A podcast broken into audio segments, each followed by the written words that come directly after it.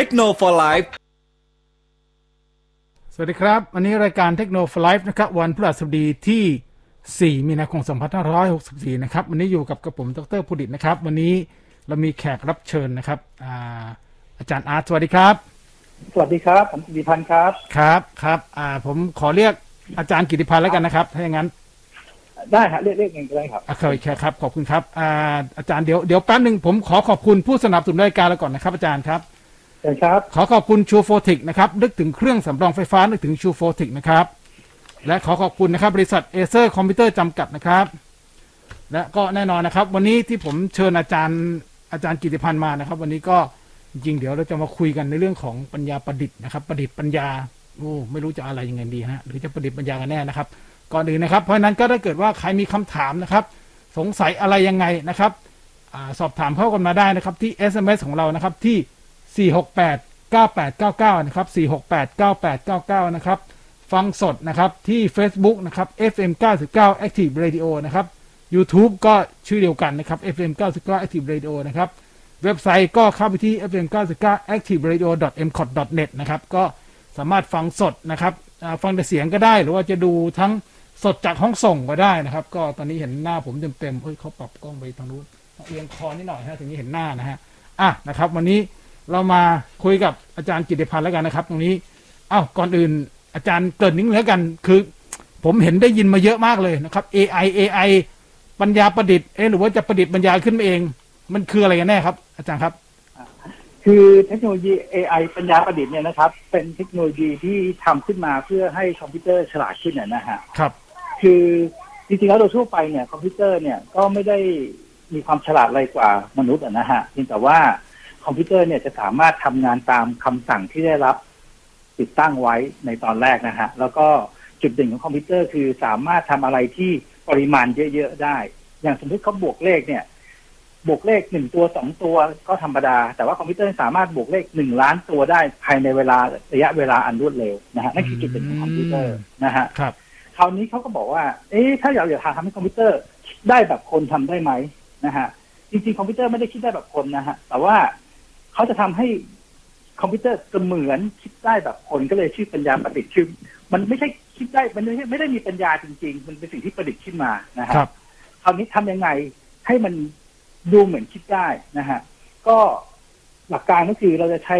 ความสามารถของคอมพิวเตอร์ที่สามารถประมวลผลของเยอะๆได้ในเวลารวดเร็วนะฮะเอามาใช้นะฮะซึ่งทุกวันนี้เนี่ยปัญญาประดิษฐ์ก็จะออกไปใน2แนวทางนะฮะแนวทางแรกเขาเรียกว่ารูลเบสก็คือใช้กฎระเบียบนะฮะเรามีกฎอะไรเราใส่เข้าไปในคอมพิวเตอร์นะฮะคอมพิวเตอร์ก็จะไม่ทำอะไรมากกว่าการไปเช็คกฎต่างๆนะครับแล้วก็บอกว่าเป็นผลลัพธ์เป็นอะไรนะฮะก็เหมือนกับเราบอกว่าถ้าคุณมี easy pass คุณต้องเข้าช่องนี้นะฮะถ้ารถไฟเขียวคุณวิ่งรถเดินหน้าถ้าไฟแดงรถหยุดถูกป่ะฮะก็เป็นกฎอันนี้คือกฎง่ายๆนะฮะแต่พอกฎอะไรที่ซับซ้อนมีกฎได้เยอะเนี่ยคอมพิวเตอร์ก็จะเริ่มเก่งแล้วเพราะว่าเขาถนัดเรื่องคิดอะไรเยอะๆนะฮะคนเราเนี่ยก็สามารถทำได้เหมือนกันแต่ว่าพอกฎระเบียบเยอะๆกฎข้อบังคับเยอะๆเราจะเริ่มงงว่ากดอันนี้กับอันนี้อันไหนก่อนอันไหนหลังเราลืมอันนั้นหรือเปล่าอันนี้หรือเปล่านะฮะแต่คอมพิวเตอร์เนี่ยจะไม่ลืมนะฮะนั่นคือข้อดีของเขานะนั่นคือรูปแบบหนึ่งรูปรูเบสซึ่งอันนี้จริงๆแล้วเริ่มต้นที่ทำปัญญาประดิษฐ์มาเนี่ยก็เป็นลักษณะนี้มานะฮะเป็นระบบศาสตร์ของการใส่กฎเข้าไปแล้วมันก็ทำตามกฎนะฮะซึ่งแน่นอนคอมพิวเตอร์ไม่มีทางแบบแหกกฎแน่นอนนะแล้วก็ไม่ขี้เกียจด้วยใช่ไหมใช่นั่นคือไม่ขี้เกียจนี่คือจุดสำคัญของคอมพิวเตอร์ขยันจริงๆทำตลอดเวลาบอกให้ทำตามกฎ20ข้อนี้เขาก็ทำตาม20เขาไม่มีทำ19กฎหรือ15กฎแล้วก็ที่เหลือช่างมันไม่มีแล้วก็ไม่มีเส้นมันสามารถเขียนให้มันแบบมีเส้นสายแล้วได้ไหมอาจารย์แบบกฎที่เรียกยกเว้นหน่อยอะไรเงี้ยได้ไหมคือเรียนถ้าคนสั่งให้มันทำก็คือเป็นกฎข้อใหม่ให้ทำมันก็ทำได้นี่หรอใช่ไหมฮะอาจจะมีกฎเพิ่มเข้าไปกฎข้อ21บอกว่าถ้ายกเว้นปูดิดเข้ามาให้ทำ15ข้อโอ้โหมีการอย่างนี้ได้โอ้โหนะฮะครับนะฮะอีกแนวทางหนึ่งที่ตอนนี้เป็นที่นิยมกันมากๆเลยคือใช้ข้อมูลเยอะๆนะฮะครับเนื่องจากคอมพิวเตอร์เนี่ยสามารถรับรู้ข้อมูลปริมาณมากๆแล้วเอามายำรวมกันได้นะฮะพอทำอย่างนี้ได้ซึ่ง การทำอันนี้เนี่ยเป็นการเรียนแบบก็คือก็เรียนแบบคนนะฮะแบบหนึ่งก็คือเขาบอกว่าคนเราเนี่ยการที่คนเราโตขึ้นมาเนี่ยเราผ่านชีวิตมานะฮะเรามีประสบการณ์สร้างสมมาเรื่อยๆถูกไหมฮะพอเรามีประสบการณ์สร้างสมก็คืออะไรคือข้อมูลในอดีตนะฮะและจากประสบการณ์จากข้อมูลในอดีต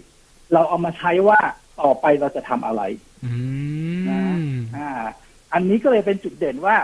อีกแนวด้านนึงของปัญญาประดิษฐ์ก็คือใช้ข้อมูลในการมาทำให้คอมพิวเตอร์เหมือนที่จะคิดได้นะฮะนั้นพอจุดสำคัญอย่างนี้คนก็จะเข้าใจว่ามันเป็นสิ่งพิเศษไม่ฮะมันต้องมีข้อมูลก่อนและข้อมูลก็มาจากมนุษย์พวกเรานี่แหละนะฮะนี่อาจารย์ถ้าเกิดถามว่าอะไรที่นี้เห็น Facebook อะไรที่เขาแบบชอบเก็บข้อมูลเราเยอะนั่นหมายความว่าเขาก็เอาข้อมูลของเราไปใส่ในปัญญาประดิษฐ์ของเขาถูกต้องไหมครับตรงนี้ใช่ครับเอาง่ายๆนะฮะสมมุติว่าเราใช้ Facebook เราดูคอนเทนต์เราจะมีผู้คนละกันเรามีเฟรนด์ใน Facebook เรามีเพื่อนใน Facebook เราอาจจะมีเพื่อนอยู่ประมาณ 3,000 คนนะฮะเราจำไม่ได้หรอกว่า 3,000 คนของเราเนี่ยมีเพื่อนคนไหนบ้างทั้ง 3,000 คนถูกไหมฮะอาจจะจำได้แค่ 100-200 คนนะฮะแต่ Facebook เนี่ยเขาเอาข้อมูลเพื่อนเราไป3,000 คนนะฮะเขาก็ไปวิเคราะห์ว่าใน 3,000 คนเนี่ยทั้ง 3,000 คนเนี่ยเป็นคนไทยสัก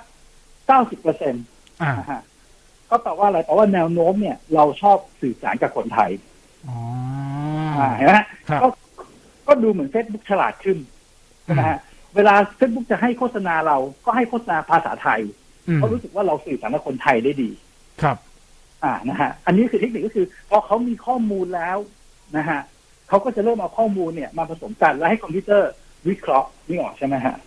ถ้านึกภาพดูถ้าเป็นคนทำมีเฟรนด์30คน3,000 คนเนี่ยเรานั่งดูไป30คนเราก็เหนื่อยแล้วเราก็30คนเนี่ยพอแล้วนะฮะแต่ Facebook เนี่ยสั่งไม่ได้คุณต้องไปดูว่าใน 3,000 คนเนี่ยเป็นผู้ชายกี่คนผู้หญิงกี่คนต้องนับดูให้หมดไม่ออกใช่ไหมฮะนั่นนี่คือจุดเด่นแต่ที่สำคัญนะฮะวิธีนี้อย่างที่บอกคือมี2วิธีใช้กฎหรือใช้ข้อมูลที่สำคัญคือต้องมีกฎและต้องมีข้อมูลนะฮะถ้าเกิดเราใช้งั้นถ้าเกิดสมมติทุกคนบอกทำปัญญาประดิษฐ์แต่เราไม่มีข้อมูลให้เลยเนี่ยอันนี้ก็จะทำไม่ได้อันนี้อาจารย์ผมสนใจ Facebook อย่างทีนี้เกิดสมมุติว่าในเพื่อน 3,000 คนเกิดผมมีแบบเพื่อนสักเพื่อนญี่ปุ่นสักเดี๋ยวก่อน 10% เกาหลีสัก 20% อย่างเงี้ยเพื่อนอาจจะแบบต่างชาติยุโรปอเมริกาสัก 50% อะไรคือหลากหลายอาจารย์คือรวมกันแบบมันไม่มีอันไหนเด่นสักอันนึงแล้วทีนี้แล้ว Facebook จะรู้ได้ไงว่าเราจะคุยอะไรกันใครกับใครบ้างก็มี2อย่างนะฮะอย่างแรกที่ก็คือพอเรามีข้อมูลแล้วก็เกิดขึ้นอยู่การวิเคราะห์ถูกไหมฮะมันก็จะไปได้2แนวหนึ่งก็คือไปในแนววิเคราะห์คือโอเคเราจะพูดถึงมีเพื่อนหลากหลายประเทศนะครับคราวนี้แต่ว่าส่วนใหญ่เป็นเอเชียหรือเปล่าถ้าส่วนใหญ่เป็นเอเชียก็แปลว่าดร.ปุดิตสนใจสังคมของคนเอเชียว่าฮะงั้นถ้าเกิดสมมุติว่าผมมีโฆษณาผลิตภัณฑ์ใหม่ที่เหมาะกับคนเอเชียดร.ปุดิตก็คือกลุ่มเป้าหมายของผมใช่ไหมฮะอันนี้คือเอาข้อมูลมาวิเคราะห์คือเปลี่ยนรูปแบบการวิเคราะห์ให้มันซับซ้อนขึ้นเปลี่ยนให้มันมองในมุมต่างๆออกมานั่นคือรูปแบบหนึ่งอีกรูปแบบหนึ่งคืออย่างที่บอกว่าเล่นกับข้อมูลใช่ไหมฮะถ้าข้อมูลที่มีอยู่มันไม่สามารถสรุปอะไรได้ทำยังไงดีใช่ใช่ข้อมูลมีอยู่แล้วมันทำอะไรไม่ได้ครับเขาก็หาข้อมูลเพิ่มแทนนะฮะอย่างเช่นดร.ปุดิตมีเพื่อนอยู่ 3,000 คนใน Facebook แต่หลากหลายชาติมากเลยนะฮะแต่ว่าเวลาอ่าน Facebook เนี่ยเวลาอ่านคอมเมนต์ของเพื่อนกลุ่มเนี้ยดร.ปุดิตกลุ่มที่ชอบเพลงร็อกละกันนะฮะกลุ่มที่ชอบฟังเพลงร็อกดร.ปุดิตใช้เวลานานกับมันมากเลยใช้เวลาในการอ่านนานมากนะฮะเข้าไปดูคอมเมนต์กดไลค์กดแชร์ตลอดถามจริงอาจารย์เดี๋ยวผมขอคั้นนิดนึงแล้ว Facebook จะรู้ได้ไงว่าเราใช้เวลาเราอ่านตรงนั้นนานมากจริงๆแล้วในโปรแกรมในการเขียนโปรแกรมนะฮะเขาสามารถมีคล้ายๆนาฬิกาจับเวลาตัวหนึ่งอยู่ในเครื่องได้ถูกป่ะฮะในเครื่องโปรแกรมก็แค่เวลาจับตัวหนึ่งก็คือจับว่าเราหยุดอยู่ที่ตรงนี้เนี่ยนานแค่ไหนทีนี้โอเคอาจารย์สมมติอาจารย์หยุดใช่ป่ะแต่จริงแล้วเนี่ยคือผมหยุดแต่ผมไม่ได้ดูไงแบบผมอาจจะเปิดค้างไว้อะไรเงี้ยแล้วก็ไปทำอย่างอื่นแล้วก็กลับมาแล้วคือไอ้นั้นน่ะน้ำก็อยู่มันอยู่อย่างนั้นน่ะ ก็คือถ้าเกิดมันเริ่มมีความซับซ้อนขึ้น Facebook ก็ต้องพยายามทำให้มันฉลาดขึ้นไอ้การฉลาดของมันเนี่ยก็คืออาจจะต้องใส่อันนี้อาจจะเอาข้อมูลกับกฎมาผสมกันแล้วอาจจะต้องมีกฎที่ซับซ้อนขึ้นเช่นว่าถ้าเกิดค้างหน้าจออยู่เกิน2นาทีสมมุตินะฮะครับก็แปลว่าไม่ใช่แล้วอ๋อแสดงว่าไม่ใช่แล้วหรือว่าโดยเฉลี่ยแล้วดร.สุดิตเนี่ยเวลาดู Facebook เนี่ยอาจจะดูอยู่จะหยุดอยู่แต่ละช่วงเนี่ยนานไม่เกิน1นาที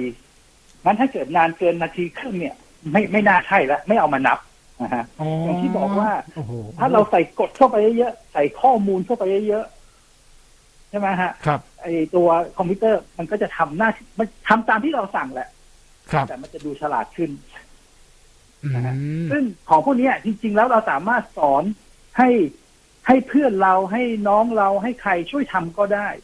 แต่นึกภาพดูนะฮะดร.สุดิตดู Facebook เนี่ยวันหนึ่งเนี่ยดูเป็นร้อยข้อมูลถูกไหมฮะร้อยหน้านะฮะร้อยคอมเมนต์นะฮะถ้าให้คนมานั่งดูเนี่ยไม่ไหวมันเยอะคนขี้เกียจดูได้ 2-3 อันก็เบื่อแล้วเพราะไม่ใช่สิ่งที่เราอยากดูนะฮะแต่ให้คอมพิวเตอร์ดูเนี่ยคอมพิวเตอร์ไม่บ่นฮะใช่ไหมฮะเสียบปลั๊กให้มันเสียบปลั๊กให้คอมพิวเตอร์ทำงานทันทีก็จะดูไปเรื่อยๆนี่คือวิธีงั้นถ้าใส่ข้อมูลเข้าไปที่บอกให้มีข้อมูลเนี่ยเขาก็จะเริ่มวิเคราะห์การวิเคราะห์ก็ขึ้นอยู่กับว่าเขาต้องการที่จะรู้อะไรนะฮะจริงๆเรื่องดูเวลาเนี่ยอาจจะซับซ้อนไปหน่อยจริงๆดูยอดไลค์ยอดแชร์เนี่ยคือสิ่งที่ทำง่ายที่สุดแล้วก็ค่อนข้างเป็นอะไรที่ทำกันบ่อยนะฮะก็คือดร.สุดิตกดไลค์มากๆเลยเพลงล็อกเนี่ยแต่เพลงคลาสสิกไม่เคยกดเลยถูกไหมฮะงั้นถ้าเกิดสมมติผมจะเสนอเพลงให้ดร.สุดิตฟังผมต้องเสนอเพลงอะไรก็ต้องเสนอเพลงล็อกครับใช่ไหมฮะก็ใช้หลักการอย่างนี้เหมือนกันนะฮะแล้วอาจารย์ครับแล้วอย่างนี้อย่างแอปพลิเคชันอย่างอื่นเนี่ยอย่างไม่ว่าจะเป็น TikTok Instagram เลยเขาใช้พวกนี้หมดเลยใช่ไหมทุกวันใช่ฮะหลักพวกนี้เดี๋ยวนี้ทุกคนเล่นกับข้อมูลฮะเพราะทุกคนอยากจะให้คนได้ในสิ่งที่เขาอยากได้นะฮะซึ่งจริงๆแล้วมันก็มีข้อดีข้อเสียนะฮะอย่างสมมุติว่าเราฟังเพลงร็อกมาตลอดเนี่ยนะฮะครับตัวสมมุติเราไปฟังใน Spotify ใน Spotify อย่างเงี้ยเขาก็จะพยายามเสนอทำนองเพลงร็อกมาให้เราฟังตลอดใช่ไหมฮะนานๆจะยอมเปลี่ยนทำนองให้เราสักทีนึงใช่ไหมฮะซึ่งอันนี้อาจจะเป็นข้อดีในแง่ที่ว่าเราฟังในสิ่งที่อยากฟังแต่ข้อเสียคือเราก็จะแคบเพราะเราจะรับรู้เฉพาะสิ่งที่เราอยากรับรู้เราอยากจะฟังเฉพาะสิ่งที่อยากฟังเท่านั้นนะฮะงั้นถ้ามองในแง่ของเขาเรียกอะไรอ่ะความสุนทรีในการรับฟังอันนี้อาจจะเป็นสิ่งที่ดีนะฮะแต่ถ้าเกิดมองในแง่ของการศึกษาการเรียนรู้อาจจะไม่ค่อยดีเพราะมันจำกัดตัวเราให้อยู่ในสิ่งที่เราตั้งขอบเขตไว้อ่ะคือในวงแคบๆประมาณนั้นน่ะคือเราก็วงอยู่แค่เนี้ยใช่ครับจริงนะผมว่าแม้แต่ Apple Music ก็มีส่วนเหมือนกันนะแต่ว่าเดี๋ยวนี้ผมแบบหลากหลายผมไปฟังลูกทุ่งบ้างอะไรบ้างแบบ Apple Music เองก็งงอ่ะฟังข่าวบ้างอะไรก็ไม่รู้จัดอะไรมาให้เหมือนกันเริ่มแบบงงๆแล้วนี่คือสิ่งหนึ่งที่เขาพยายามบอกว่าบางทีนะ Facebook หรือ Apple Music เนี่ยเขาอาจจะรู้จักตัวตนของดร.สุดิตมากกว่าดร.สุดิตเองเพราะว่าอะไรเพราะว่าดร.สุดิตจะพูดถึงว่าฉันฟังหลากหลายนะเราฟังเพลงทั้งล็อกทั้งอะไรสารพัดอย่างเลยเราฟังหลายอย่างเลยแต่จริงๆแล้วเนี่ยถ้าเขาไปเอาแพทเทิร์นทั้งหมดของการฟังกันเนี่ยเขาอาจจะได้ไอเดียว่าจริงๆแล้วเนี่ยถึงแม้จะฟังหลากหลายแต่ว่าต้องทำนองนี้นะเนื้อร้องทำนองเนี้ยเราต้องสุดิตชอบทำนองนี้ไม่ชอบสมมุตินะฮะก็เป็นไปได้ที่บอกว่าบางทีเราอาจจะไม่ได้รู้สึกตัวแต่เป็นสิ่งที่เราทำประจำจนเป็นนิสัยเราโดยที่เราไม่รู้ตัวถึงบอกว่าทำไมบางคนบอกว่ามันน่ากลัวจริงๆไม่ได้น่ากลัวหรอกเพียงแต่ว่าบางทีเราไม่ได้สังเกตตัวเราเองขนาดนั้นคือปัญญาประดิษฐ์นี่เป็นสิ่งที่พยายามคืออาศัยความสามารถเฉพาะทางคือในการวิเคราะห์ข้อมูลได้เยอะนะฮะซึ่งคนไม่อยากทำข้อมูลเยอะขนาดนั้นแล้วก็รวมไปถึงอย่าง YouTube ด้วยใช่ไหม YouTube โอ้โห YouTube นี่ยิ่งชัดเจนเลยครับชอบดูหนังแอคชั่นนะเดี๋ยวจัดหนังแอคชั่นให้ใช่ไหมฮะชอบดูดารานะฮะจะมีดาราสังเกตสิฮะเราเข้าไปดูใน YouTube นะฮะสมมติเราลองไปดูละครสัก 3-4 เรื่องสิฮะหลักๆเนี่ยจะแนะนำแต่ละครให้ดูนะฮะนี่ออกใช่ไหมจนบางครั้งเรารู้สึกว่าอยากจะดูอย่างอื่นบ้างนะต้องไปพิมพ์เสิร์ชหาเอง พอดูที่แนะนำก็เริ่มมีแต่ละครที่เราอยากดูบางทีแบบว่าแหมดูละครมากมันก็เบื่อนะอาจารย์ใช่ฮะคือเราเลยต้องเป็นคนเลือกไงเห็นไหมฮะซึ่งคอมพิวเตอร์สิ่งนึงที่เขาไม่รู้คือเขาไม่รู้ว่าเราเบื่อถูกป่ะเขาก็จะต้องพยายามเราต้องไปเสิร์ชบอกเขาว่าเฮ้ยเราอยากจะดูอย่างอื่นแล้วนะเราก็ไปเสิร์ชหาดูกีฬาอย่างเงี้ยไปเสิร์ชหากีฬาYouTube จะรู้ว่าคนนี้นะเริ่มมีรสนิยมอยากจะดูกีฬามากบ้างแล้วนะก็จะเสนอกีฬามาให้ครับแต่ว่าสำคัญนะฮะอันนี้ต้องมีข้อมูลเยอะๆนะฮะถ้าข้อมูลน้อยๆนี่จะอาจจะทำให้เกิดการเข้าใจผิดกันได้ไม่ออกใช่ไหมคอมพิวเตอร์ก็เหมือนกับคนเนี่ยนะฮะพอเราถ้าเกิดเรามีรับรู้ข้อมูลน้อยๆเราอาจจะเริ่มเข้าใจผิดที่ชอบมีตลกในอินเทอร์เน็ตที่เขียนไว้ที่เขาเป็นเรื่องจริงอะนะฮะว่าเขาบอกว่าอะไรนะบัวก็เป็นสัตว์กินพืชใช่ไหมฮะช้างก็กินพืชนะฮะใช่ไหมหมีแพนด้าก็กินพืชใช่ใช่เพราะฉะนั้นกินพืชต้องอ้วนสิฮะกินพืชต้องอ้วนเพราะวัวก็อ้วนใช่ไหมช้างก็อ้วนถูกไหมฮะซึ่งเป็นเพราะอะไรเพราะข้อมูลเราน้อยถูกป่ะฮะข้อมูลเราน้อยพอข้อมูลเราน้อยแล้วเราก็เลยคิดว่ามันจริงแต่เขาบอกลดความอ้วนต้องกินแต่ผักซึ่งมันก็จะไม่มันก็จะดูขัดแย้งใช่ไหมเพราะว่าคนก็จะเถียงว่าก็ทำไมหมีแพนด้า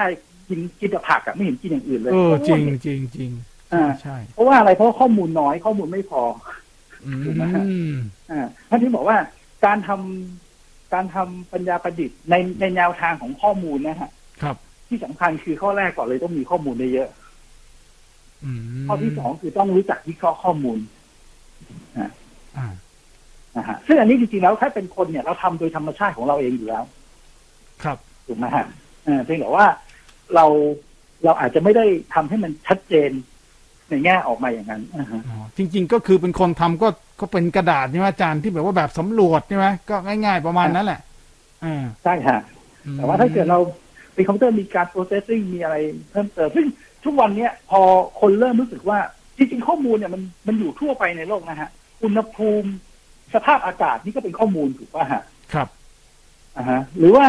การที่เราเดินออกจากบ้านไปถึงหน้าปากซอยเนี่ยนะฮะรูปแบบการเดินของเราก็เป็นข้อมูลถูกป่ะเราเดินเร็วเดินช้าใช่ไหมฮะจริงๆแล้วเราขับรถยนต์ก็เป็นข้อมูลถูกป่ะฮะถ้าเราขับรถช้าๆในเมืองก็ถ้าเราข้อมูลที่ไปใช้เราก็จะรู้ว่าเอ๊ะรถติดอยู่นะใช่ไหมสภาพการจราจรก็จะบอกได้ด้วยข้อมูลบางอย่างงั้นข้อมูลเป็นสิ่งสำคัญข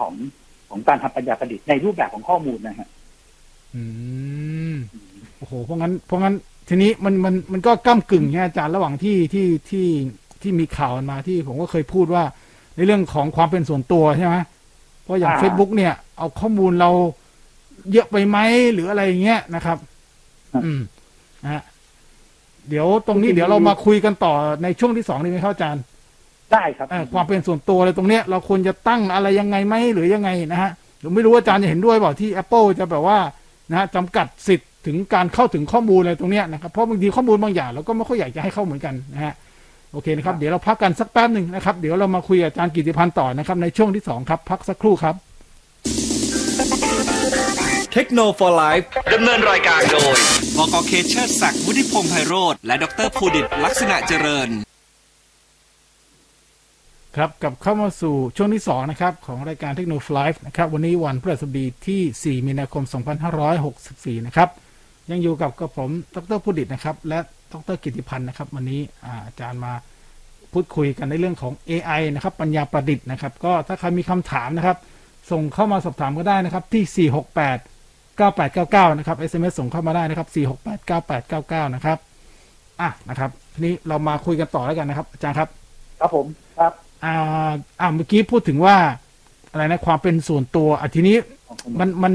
เส้นแบ่งเขตมาอยู่ตรงไหนอะไรยังไงเมื่อกี้ที่อาจารย์บอกว่าเนี่ย Facebook เอาข้อมูลสมมุติผมไปดูเพจน้องเพจนี้นะกดไลค์โอเคก็ปล่อยไปแต่ทีนี้ที่เห็นเขาห่วงก็เหลือเกินเนี่ยความเป็นส่วนตัวอะไรยังไงเนี่ยมันคือตรงไหนอะไรไงครับอาจารย์คือหลักการทั่วไปนะฮะความเป็นส่วนตัวนี่ก็จะเริ่มซับซ้อนขึ้นเพราะว่าแต่ละคนมีความรู้สึกของความเป็นส่วนตัวไม่เท่ากันนะฮะคือถ้าไปพูดอีกก็อาจจะรู้สึกอย่างนึงถ้าเกิดข้อมูลอย่างเงี้ยสมมติว่าเราไปเดินบนถนนนะฮะแล้วมีคนมาขอถ่ายรูปเราครับ นะฮะไม่ได้ขอแล้วกันเอาแต่คือเขาแอบถ่ายเขาถ่ายรูปเราแท็กไม่ได้แอบถ่ายเขาก็ถ่ายของเขาว่าถ่ายวิวเราไปติดในรูปเขาถูกป่ะฮะถ้าเกิดบางคนก็รู้สึกว่าก็ไม่เป็นไรก็ติดไปเอาไปโพสไหนก็ดีแค่มีคนเปิดเผยรูปฉันให้สาธารณชนดูนะฮะแต่ว่าบางคนก็รู้สึกว่าเอ๊ะวันนั้นไม่ได้แต่งหน้ามานะอ๋อใช่ใช่สาวๆนี่ไม่ได้เลยนะใช่ไหมก็จะรู้สึกอีกแบบนึงถูกไหมฮะเคยไปนี่ที่ประเทศที่ประเทศเอเชียประเทศหนึ่งนะไม่บอกดีกว่าคือตอนนั้นพาลูกศิษย์อะไรไปดูงานอะไรด้วยนะอาจารย์วันไปแอบถ่ายสาวอ่ะสาวเดินเข้ามาจับกล้องมันลบเดี๋ยวนั้นเลยนะโอ้โหบอกว่าโหดร้ายมากเลยผมไม่บอกที่ไหนแล้วกันอย่างที่บอกใช่ๆความเป็นเพราะว่าบางคนเขารู้สึกว่าเขาโดนคุกคามนะฮะมาถ่ายรูปเขาเนี่ยเพราะเขาไม่รู้ว่ารูปเขาจะโดนไปใช้ทำอะไรจะเอาไปตกแต่งเอาไปใส่อะไรได้ใช่ไหมนี่จะหรือว่าจริงๆแล้วแค่เอาไปเขาอาจจะรู้สึกเสียหายก็ได้วันนั้นเขาอาจจะไม่อยากให้คนรู้ว่าเขา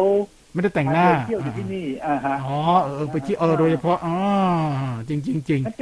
ทุกคนจะมีความคิดที่หลากหลายฮะจากข้อมูลส่วนบุคคลจริงๆไม่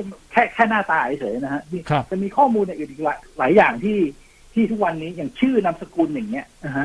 บางคนก็แบบไม่ชอบนะชื่อนี้ไม่อยากให้ใครเอาไปเรียกเล่นนะฮะอย่างเงี้ยสมมติถูกป่ะฮะชื่อนี้ไม่เพราะจะเปลี่ยนชื่อใหม่ก็ไม่รู้จะเปลี่ยนยังไงเยอะแยะไปหมดอย่างเงี้ยสมมตินะฮะ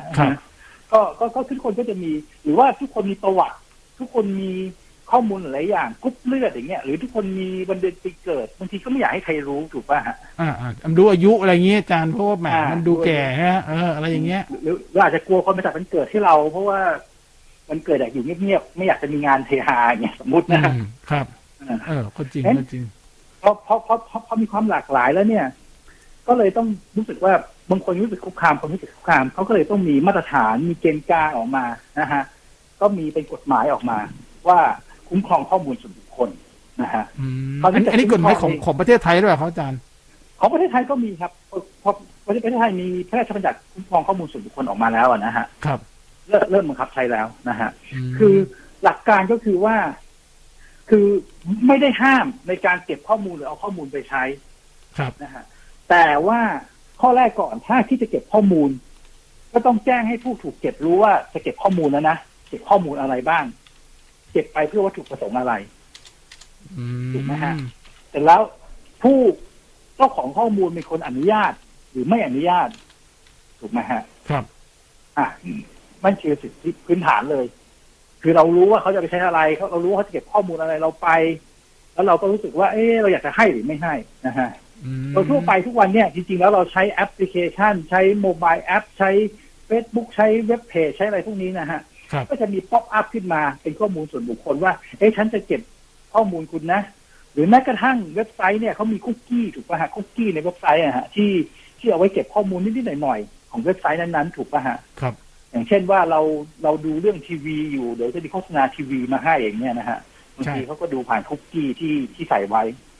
ผมถามอาจารย์นิดนึงนะโอเคอันนี้อาจจะนอกเรื่องมันนิดนึงไอ้คุกกี้เนี่ยเราเอาออกมันได้ไหมคือถ้าเราไม่ยอมรับมันก็เข้าไม่ได้ถูกป่ะใช่ค่ะแล้วเราจะมีวิธีการลบได้ไหมตรงนี้อยากถามเหมือนกันเนี่ยวิธีการลบนะฮะโดยทั่วไปเว็บเบราว์เซอร์นะฮะมันจะมีออปชันจะมีเมนูที่เป็นออปชันนะให้เราเข้าไปแล้วเราสามารถจะเลือกแล้วสามารถลบได้นะฮะแต่ว่าวิธีการเข้าอาจจะซับซ้อนหน่อยอาจจะต้องเข้าไปดูใน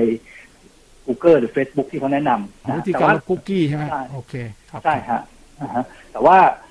มันก็จะซับซ้อนขึ้นเรื่อยๆนะฮะพอคุกกี้บางตัวก็ไปซิงค์เข้าเดี๋ยวนี้เรามีเว็บเบราว์เซอร์หลายก็เลยหลายอุปกรณ์ใช่ไหมฮะก็ต้องดูว่าเวลาลบต้องลบให้หมดนะฮะโอ้โหแต่ว่าก็คือเป็นสิทธิ์ของเขาสิทธิ์ของเราถูกป่ะฮะเอางี้ก่อนนะฮะเอาพื้นฐานไม่แต่ผมว่าผมดูแล้วมันเหมือนบังคับอาจารย์คือถ้าเกิดว่าเราไม่กดเราก็เข้าไปเว็บไซต์นั้นไม่ได้ก็คือเราต้องมองว่าเว็บไซต์ตัวนั้นเนี่ยเขาก็เป็นการเขาเรียกอะไรให้บริการถูกป่ะครับให้บริการกับผู้ใช้ใช่ไหมฮะและการให้บริการของเขาไม่ใช่บริการสาธารณะทีเดียวนะฮะเขาให้เพื่อวัตถุประสงค์บางอย่างถูกไหมฮะงั้นการที่เขาก็เป็นสิทธิ์ของเขาที่เขาจะให้เราเข้าไปดูหรือไม่ให้เราเข้าไปดูก็ได้ใช่ไหมฮะครับ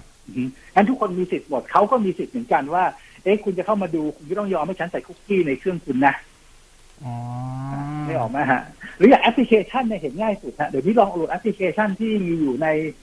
มือถือทั่วไปเนี่ยนะเต็มไปหมด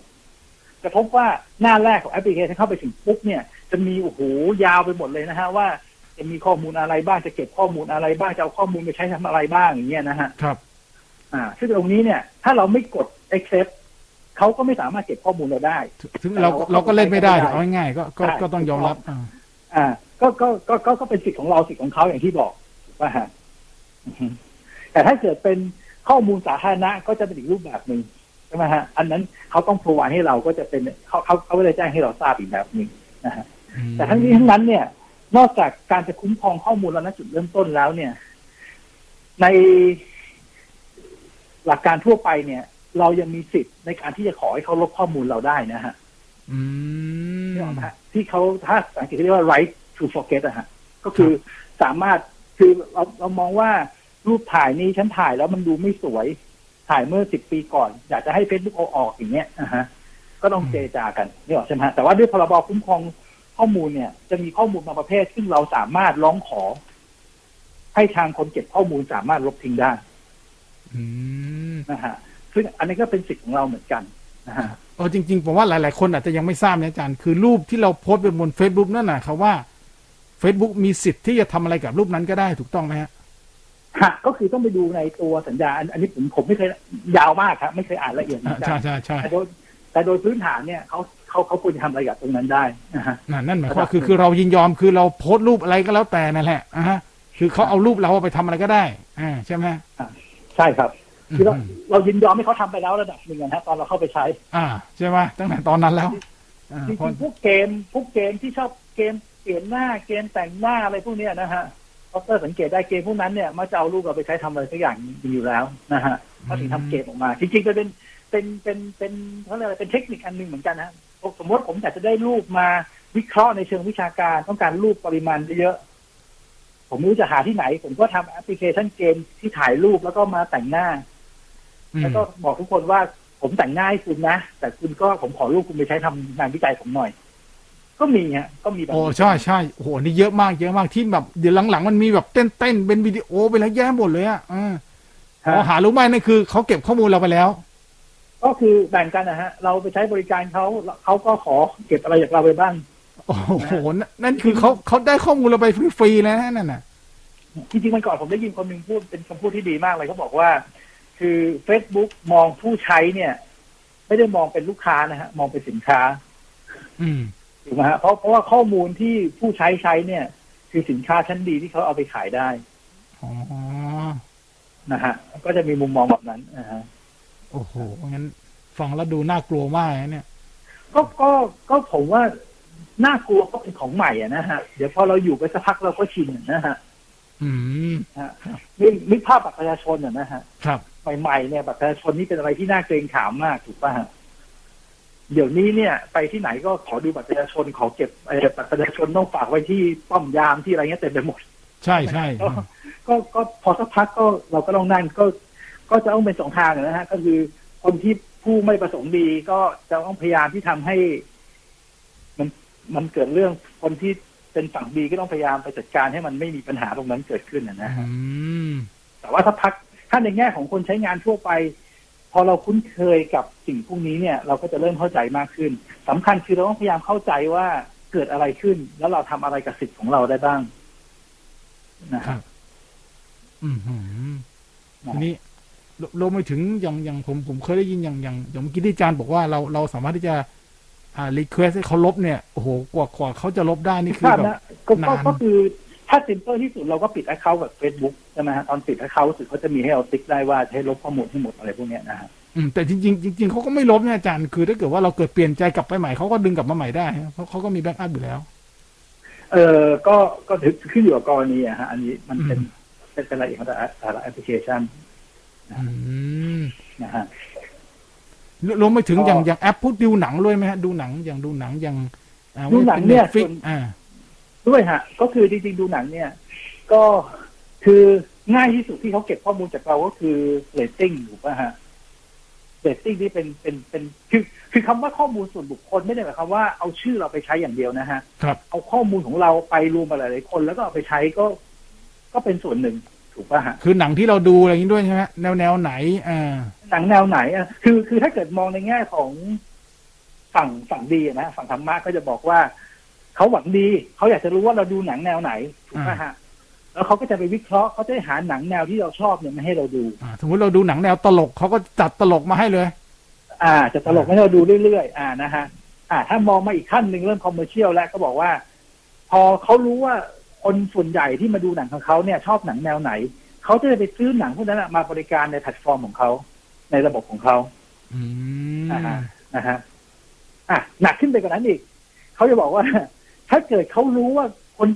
คนแต่ละคนดูหนังแนวไหนเนี่ยเขาก็จะเริ่มที่จะสามารถเอาข้อมูลตรงนี้ไปทำประโยชน์อย่างอื่นได้อย่างเช่นว่าไปบอกว่าหนังที่คุณสร้างมาเนี่ยสนุกไม่สนุกนะคนส่วนใหญ่ดูแค่ครึ่งเรื่องนะไม่ได้ดูเต็มเรื่องนะออกมาฮะหรือว่ามีคนดูเต็มเรื่องจริงๆนะอย่างเงี้ยนะออกมาฮะครับหรือว่ามีโฆษณาแอบแฝงเข้าไปได้นะหนังแบบนี้คนดูเยอะไม่ออกใช่ไหมก็จะเริ่มมีอย่างอื่นที่สามารถเล่นกับข้อมูลได้นะฮะถ้าเป็นเข้าไปในส่วนบุคคลหน่อยก็ถ้าเกิดสมมติเราชอบดูหนังแนวนี้เราชอบดูหนังเรื่องนี้คนส่วนใหญ่ที่ดูหนังเรื่องนี้อาจจะชอบซื้อสินค้าแบบนี้ก็เอามานำเสนอได้นะฮะสมมุติว่าเราไปฟูดิตแล้วกันใกล้ๆโซนหน่อย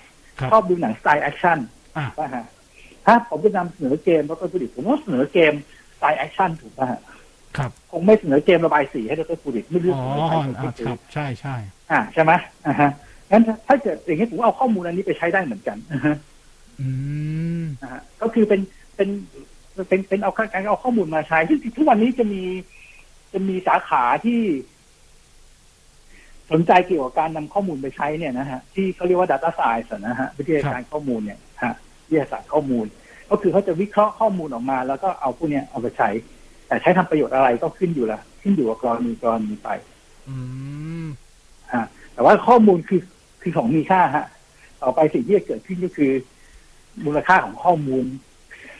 สมบัติของข้อมูลต่างๆข้อมูลเป็นสมบัตินะฮะโอ้โหนี่คือทำไม Facebook ถึงได้มีรายได้มหาศาลเนี่ยใช่ครับ Facebook ถึงมีรายได้ก็คือรายได้ก็คือนึกภาพนะฮะเราใช้ Facebook เราใช้ฟรีถูกป่ะฮะถ้าเขาใช้ฟรีจากเราเขาก็ต้องทำประโยชน์จากตรงอื่นถูกป่ะอันนี้เป็นหลักการทั่วไปใช่เพราะจริงๆแล้วเบื้องหลังมันก็ต้องมีเซิร์ฟเวอร์มันก็ต้องมีค่าเน็ตค่าสารพัดอ่ะค่าเว็บค่าอะไรใช่ไหมทั้งหมดแหละครับใช่เพราะฉะนั้นก็คือเขาก็อาจจะมีการขายโฆษณาถูกไหมฮะง่ายสุดก็คือขายโฆษณานะฮะคราวนี้ถ้าเอาข้อมูลของเราไปลิงก์กับโฆษณาที่ขายเขาก็สามารถถ้าเกิดมองในแง่อย่างที่บอกเรามองในแง่บวกก็คือเขาสามารถเสนอโฆษณาสินค้าในสิ่งที่เราต้องการได้เราก็ไม่ได้รับโฆษณาเลือกเชื่อทั่วไปเนี่ยเพราะว่าโฆษณาไม่ได้เยอะแยะทั่วไปแต่โฆษณาเฉพาะในสิ่งที่เราอยากได้ฮะนี่หรอใช่ไหมฮะในขณะทางตรงกันข้ามทางคนขายเขาก็อยากจะจ่ายเงินให้ Facebook ช่วยเอาโฆษณาของที่เขาจะโฆษณาเนี่ยไปหาคนที่อยากซื้อสินค้าของเขาจะได้มีโอกาสมากขึ้นนะฮะเขาก็มองว่ามันทุกคนได้หมดวินมันก็วินนะฮะเพราะว่ามันไม่ผมก็เคยจัดงานเหมือนกันแล้วก็ต้องยอมจ่าย Facebook ไประดับหนึ่งแหละเพื่อที่จะอัดโฆษณานั้นอ่ะอันนี้ก็ต้องบอกตรงๆแหละนะฮะเขามีคำถามอาจารย์เดี๋ยวขอถามคำถาม SMS ก่อนแล้วกัน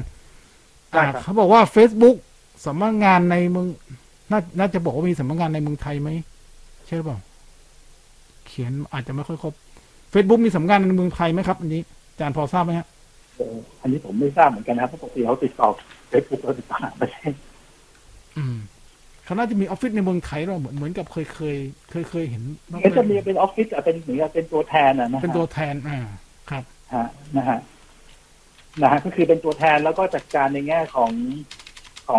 คือ Facebook โดยทั่วไปเขาไม่ติดต่อกับ end user โดยตรงอยู่แล้วนะฮะทุกอย่างจะผ่านระบบคอมพิวเตอร์อยู่แล้วนะฮะไม่มีหน้าร้านไม่ได้มีอะไรเหมือนแบงก์ธรรมดาทั่วไปแต่ว่าFacebook มีสำนักงานในเมืองไทยนะฮะมีฮะเช็คว่ามีอยู่ที่ไหนอาจารย์มีอยู่ผมไม่มั่นใจเหมือนกันแต่มีฮะมีสำนักงานในไทยแล้วก็เราคงติดต่อในข้อมูลในเว็บบอกว่าอาคารเจสันทาวเวอร์นะฮะชั้นที่ แต่ว่าคือยังไงก็แล้วแต่เราติดต่ออะไรไม่ได้เอาว่างั้นเถอะก็คือเขาคงเน้นเป็นตัว core business เขามากกว่าทางด้าน business ทางด้านอะไรเงี้ยถ้าเกิดคนธรรมดาเข้าไปคงงๆอ่ะนะฮะคงให้กลับไปติดต่อทา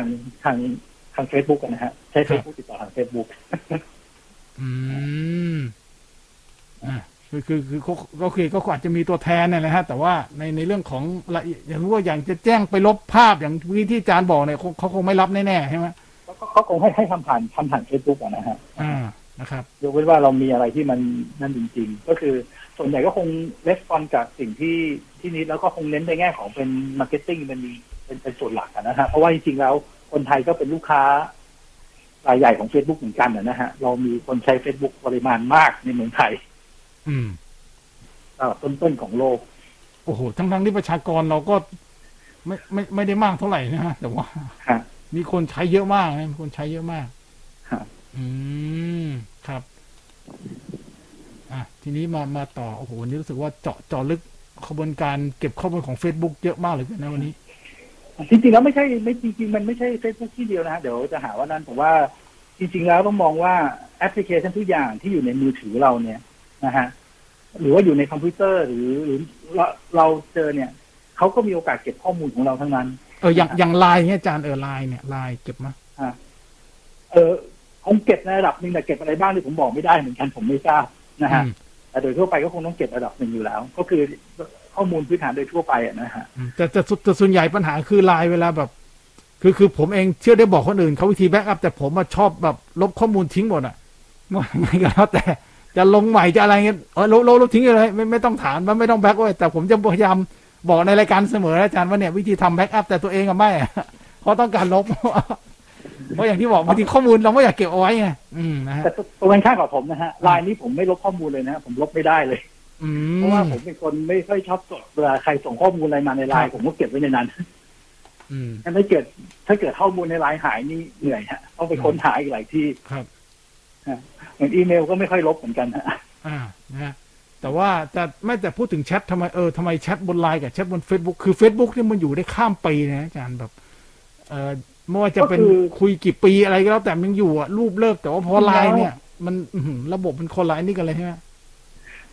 มันจริงๆแล้วมันขึ้นอยู่กับที่ถ้าเกิดสับทางการเขาเรียกว่า retention policy นะ data retention policy คือ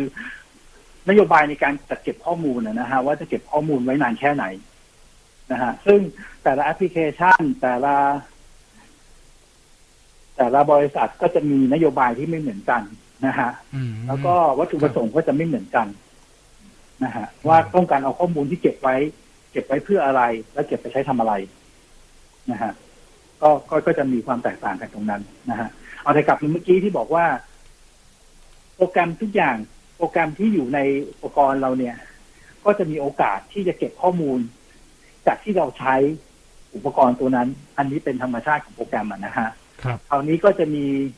ะมีว่าระบบปฏิบัติการที่เมื่อกี้เพื่อนดร.สุริถามว่าทำไม Windows กับ Facebook Apple กับ Facebook ทำไมถึงมีปัญหากันใช่ๆๆเป็นยังไงระบบปฏิบัติการทั่วไปเนี่ยก็จะทำหน้าที่ในการจัดการข้อมูลในอุปกรณ์ถูกป่ะฮะครับจุดเด่นที่ Apple พยายามขายใน iOS เสมอก็คือว่าเขาสามารถจัดเก็บข้อมูลได้ดีกว่ายี่ห้ออื่นนี่คือสิ่งที่ Apple พยายามบอกนะฮะคือเขาสามารถจะจำกัดให้แอปพลิเคชันแต่ตัวไม่สามารถไปสอดส่องการใช้งานของแอปพลิเคชันตัวอื่นได้นะฮะถ้าจำได้สมัยก่อนเนี่ยเราต้องใช้ iPad เนี่ยเวลาเปิดไฟล์ใน Safari ถูกป่ะฮะ PDF ใน Safari เนี่ยนะฮะเสร็จแล้วจะไปเปิดอีกทีใน Adobe Acrobat อย่างเงี้ยนะฮะก็ผลิตต้อง copy ไฟล์นั้นไปใน Adobe Acrobat ถึงว่าถึงเปิดได้นะฮะเพราะว่าเขาไม่สามารถอ่านไฟล์ข้ามกันได้ครับแต่เดี๋ยวนี้เนี่ยไอ้ตัว iOS เนี่ยมันจะมีแอปพลิเคชันที่ชื่อไฟล์เป็นตัวกลางในการส่งไฟล์ไปส่งไฟล์มาครับเพราะฉะนั้นใน iOS เนี่ยจะค่อนข้างจำกัดการเข้าถึงข้อมูลหลายๆอย่างนะฮะซึ่งมีข้อดีและข้อเสียนะฮะไม่ใช่มีข้อดีอย่างเดียวนะคือก็มีข้อเสียเหมือนกันแต่ว่าจะเอาข้อดีก่อนก็คือข้อดีก็คือแอปพลิเคชันที่จะไปจู้จี้จุกจิกกับแอปพลิเคชันตัวอื่นก็จะทำงานค่อนข้างลำบากก็ไม่ได้สามารถ